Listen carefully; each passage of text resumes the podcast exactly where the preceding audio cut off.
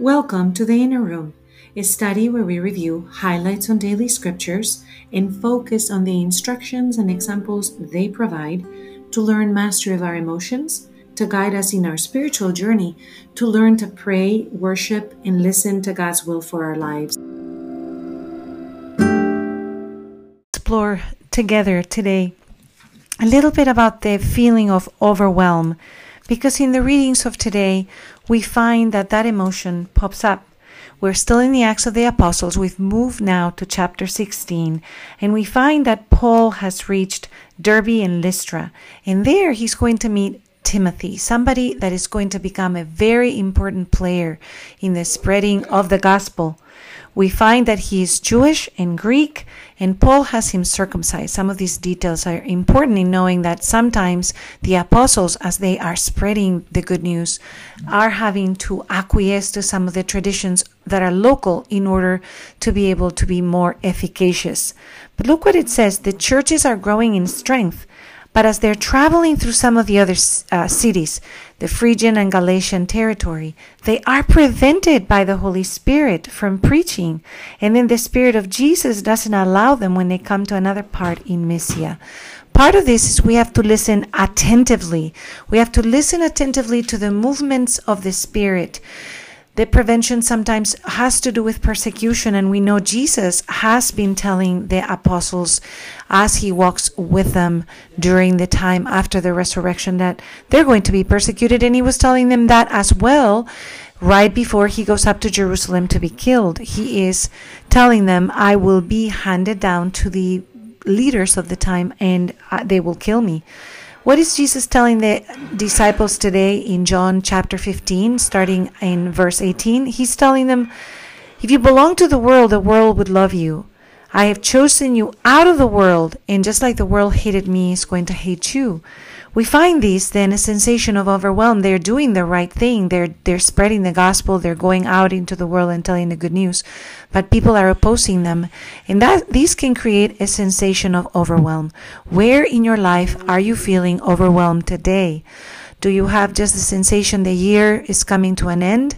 Perhaps um, you are doing that that uh, end of the year push for taxes. This year they're a little bit later, and Maybe there's a feeling of overwhelm because there's a lot of paperwork. Maybe it is to do with the fact that you have a lot of exams at the end of the year. Maybe you're a teacher and you have little kids in your class and, and you have to finish all that final push. Maybe you are an athlete and you have all the end of the year uh, uh, competitions and you've got coaches looking at you. Or maybe you are a parent and you are preparing to let your children leave the house. Maybe you've got seniors, maybe you've got high school seniors or college seniors, or maybe you are moving into a different city or have a season of change and you are feeling overwhelmed. In the readings, when we dig deep and find what Paul and Silas and Timothy and Peter and James, what they are experiencing as they're going into the world to tell the good news, is that at times they're receiving opposition. So, how does Paul deal with this? he has a vision. And in this vision, he receives instruction. Somebody from Macedonia appears in the dream and says, Come, come in this direction. We sometimes are going to hear the voice of God in the most unexpected way to move us out of this feeling of overwhelm. Perhaps you sit down and watch a movie in order to relax, and there God will find a way to speak to you. Perhaps you're driving to pick up something from the dry cleaner, and there will be a song that comes on, and all of a sudden that it becomes your answer. Perhaps you simply close your eyes, take some deep breaths, and ask God, Lord, find a way to show me. I see my family is gathering in the other room for dinner, so I am going to be completing our session for today. I'm doing this at the end of the day today. In Psalm 100, we see, Let all the earth cry out to God with joy. There's an emphasis in joy as we squeeze out the feelings of overwhelm in this image I gave yesterday of a sponge that we have to find a way to squeeze out by naming the emotion so that overwhelm can depart. We name what it is. I'm overwhelmed because I have taxes due.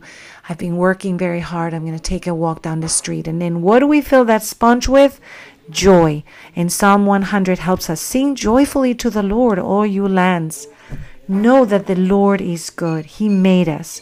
We are His. It is in that identity as children of God that we can claim that sense of joy. Not because when we look around there are not problems, not because when we look around things are solved.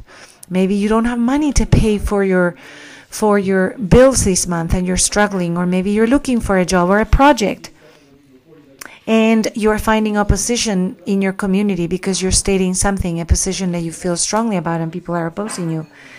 Let us then come to the throne with those feelings of overwhelm and lay them at the foot of the cross. Father Almighty, we know that when we utter your name, as Jesus instructed us to call you Father, Daddy, that immediately we are placed in front of your throne, Father, and that our words are received. And we thank you for always hearing us because we know that you have made us your adopted children. We ask that we may praise your holy name, that we may continue to come to the throne, Father, that we may continue to come to the throne to receive your grace, that we may extend that grace as a vehicle through the world, and that we may be faithful in the way that we continue to fill ourselves with joy as we feel overwhelmed. We lay that overwhelm at the foot of your cross, Jesus, and we ask, Father, that you cover us from head to toe in the blood of Jesus Christ. We ask these things in the name of Jesus. Amen.